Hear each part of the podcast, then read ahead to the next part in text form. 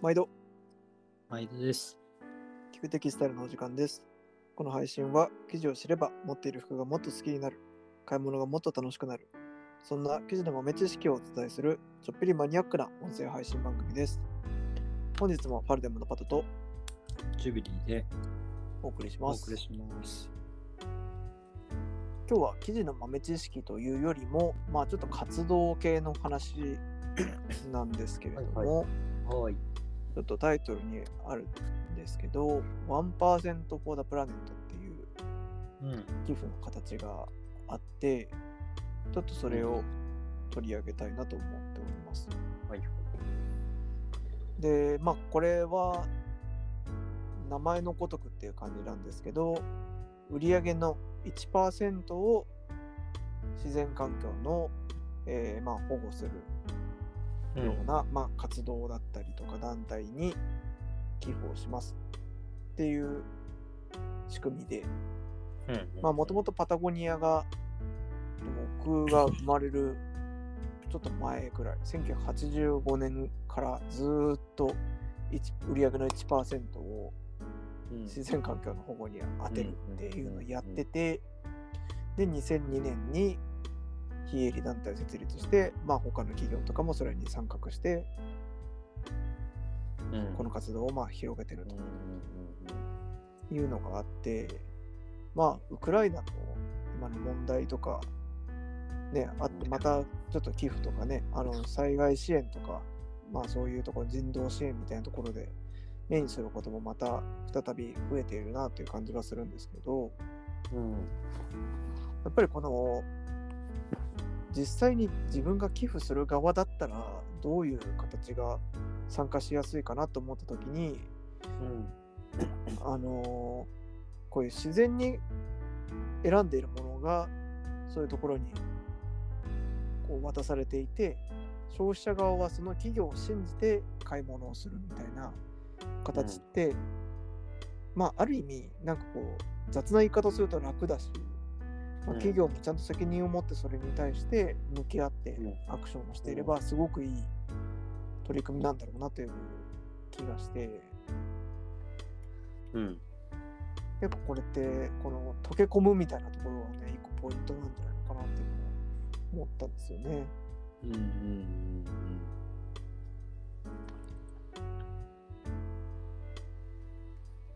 寄付とかって自分のお小遣いでやったりってなかなかしにくくないですか？うん。一回ねしなきゃなーとかっていうのはすごく思ったりねするんだけどうんなかなかできないんだよね。そうですよね。なんか寄付のしやすさとかもやっぱりこのなんていうの？その T ポイントでやれますよとかうんなんかこうポイントを使ってやるみたいなね結構気軽に始められるものって結構増えてるとは思うんですけど、うんうんやっぱりでもそれはなんかどの団体にどういう意味を持ってやるのかみたいなことをやっぱり考えたりうんうんするし、まあそれは重要なステップではあるけど、まあ一方でなんかね、この会社そのものを信頼できる関係であれば、この1%フォードプラネットとかもこう成り立つというか、ここもなんかこうよくわかんないあの大きなところにとりあえず寄付しとくっていうのじゃなくて、もう毎年毎年ちゃんとどこへ寄付しようか、それはなんかこう草の根的に活動している団体をあのきちんと見分けて、まあ、そこに対してあの振り分けていくっていううん。形で、うん。やっぱりなんかパタゴニアってこう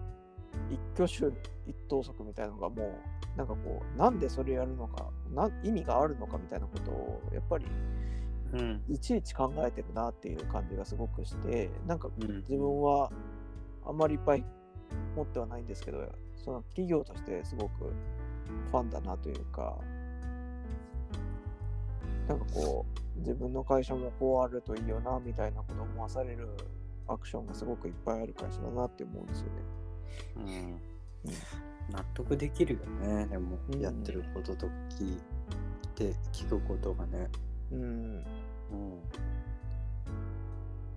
だからファンも増えるんだろうなって思うし。そうですね。うん。変な話うんよりね、自分たちで多分動いていかなきゃいけない時代なんだろうけどそうは言っても一方でいろんなお金儲けを考える人がいるからうん情報がどんどん増えてるとはいえ本質的なところまで見抜けられない消費者にとってはこう信頼できるこういう会社さんとか業界があるとねすごく助かるというかうん。ああちゃんとこうやって誰かの役に立ってるんだっていうのが分かるっていうのはねいいことだなって思いますよね。そうそうそうそう。うん。ほんとそう。うん。ジュビリーさんパタゴニアのシャゼって知ってます？最近変わったんですけど。俺知らない？何何？あれね私たちは故郷である地球を救うためにビジネスを営むっていうシャゼなんですよ素晴らしいね。ビジネスをする意味は地球を救うことだってうん言ってんですよねすごいよね。なんか結構チャレンジングだなって思うのがうん。まあやっぱりあのーアウトドアとかねあのーアクティビティにまつわるギアを作っている企業だからどうしてもこうケミカルなものって使わなきゃいけないじゃないですかうん。なのにこのシャゼってやっぱすごいなってだからこそ多分徹底的に一個一個の素材大丈夫かっていうのを確認するしうん。作る企業をちゃんと確認するしっていうのでうん。こう自分たちのロジックが崩れないようにずっとやってきてるんですよねうん。うん。それこそ自分が生まれる前とかからうん。うん。うんねだからなんかこう勉強になることがいっぱいある企業だなってやっぱり思いますよねうん。うん。そうだね。うんまた、なんか簡単に、その地球を、のために動くことがビジネスって言うけど、この両立って結構ね、難しいというか、うんどうしても地球を守るってするためには地球を傷つけないとか地球の資源を作ら使わないっていうことになり極論ねなっちゃったりしたりそれを避けるためには本当に多大な時間とお金と人が動くことになるからどうしても難しいってされることが多いんだけどうんそれを真っ向から ねこう挑んでくっていうところがやっぱりかっこいいなって思いますよね。うんうん。そうっすよねなんかさっきのあの、寄付の話もそうですしあとはその工場の監査だったりとかその CO2 排出量を計測するツールだったりとかうん。なんかそういうのもこう自分たちの会社で勝手にやってこう僕らは大丈夫ですっていうのじゃなくて基本的に人を巻き込もうとしてやってるっていうのもあの彼らの活動の中にはずっとあって結局なんか僕少し前の映画なんですけど「プラスチック・オーシャン」っていう映画があって、うんまあ、要はあの陸も海もそして海はそれぞれの海も全部つながっていて陸で行う活動とかっていうのは、まあ、全部海に最後は流れていったりもするしうん。結局その人工的なプラスチックっていうものは、うんそのし自然に帰らないから、まあ、うんどこかに埋まるとか生態系を壊すとかっていう形で存在しちゃってるよねっていううん。のを、まあ実例をひひたすらもう辛いぐらい出してくる映画なんですけど、うん。やっぱねこういうの見ると、うん。なんかしなきゃなってすごい思うっていうか、うん。うん。ううん。ん、なんかやっぱり普通に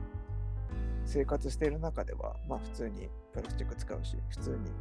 燃えるゴミに捨てるしっていう感じなんですけど、うん。なんかね、もうほんと死んじゃった鳥のお腹とか開いて、プラスチックがめちゃくちゃいっぱい出てくるみたいなのずっとやったりしてるんですけど、うん。うん、なんかやっぱり50年、100年前にはこんなことはなかったわけで、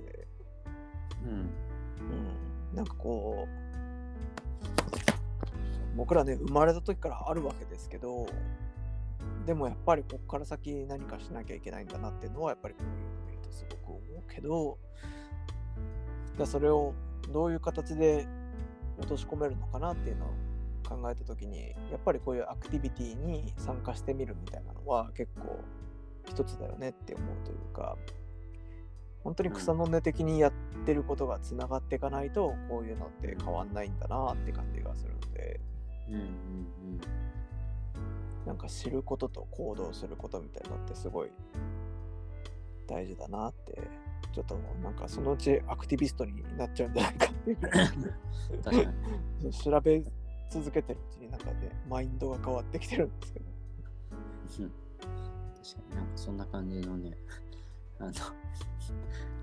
今回収録になっちゃったけど、まあでもそれはそのそうだと思う。そうだよね。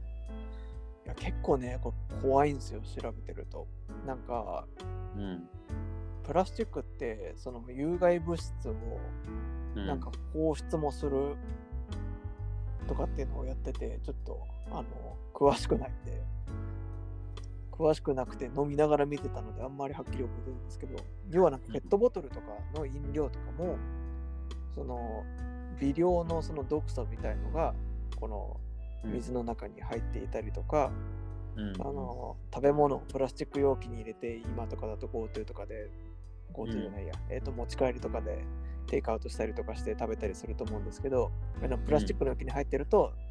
なんか毒素がこう知らず知らず移ってるんですってで世代で比べるとそのプラスチックがここまで主流じゃなかった世代と主流だった今の子供たちを比べるとうん。その毒素の量がうん、その世代間で比べて倍とか3倍とかって検出されるんですって。うんうん、結構怖くないですか？いや、怖いね。それ聞くよね。でうん何するのかなと思ったらそれぞれの店に行ってあのファストフードみたいなとことか行ったりしてうん。でなんか全員にいやそその容器ちょっとやめてもらっていいですかっていうのを 言いまくるっていうのを最後活動としてその映画ではやってえてでなんかいやこのプラスチックはバイオだから大丈夫ですとかって説明する人もいればうちは無理ですとかっていう人もいれば、だけどまあこうやってこう作ってる側に問題提起することがなのをやってて、まあ、ちょっと極端ですけど、うん。でもなんかこうプラスチックを減らすっていうのはそんぐらいのなんかエネルギーがいる話なんだなっていうのをねうんうん思ったりしたっていう映画だったんですけど、うん。うんううん。ん、なんかやっぱりね知るとちょっと気持ちが変わる部分ってあるので、うん、なんか知る人がいっぱい増えて何か大きなうねりが生まれていくっていう性質のものなのかななんてこともねちょっとこのつながりで思い出したんですけど、うん。ね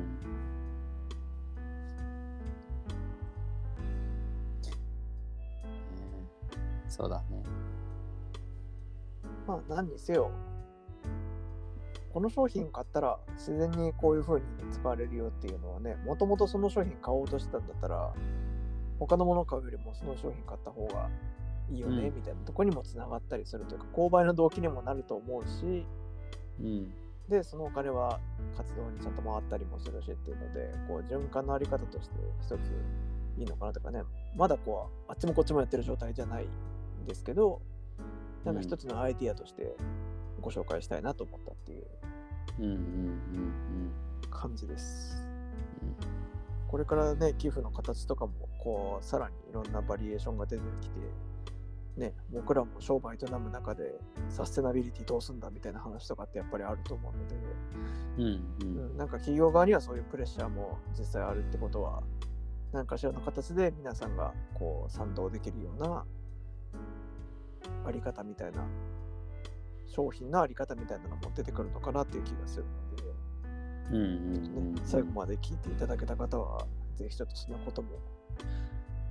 心のどこかに覚えておいていただけるといいかななんて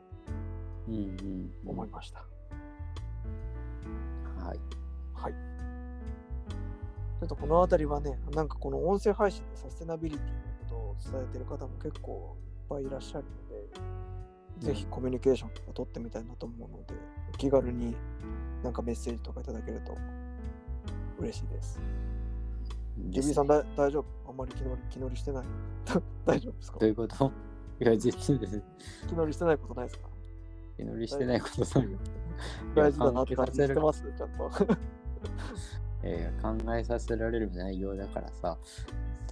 いや、だしね、子供いるとね、やっぱちょっとね、そういう映画見ると考えちゃいますよ、本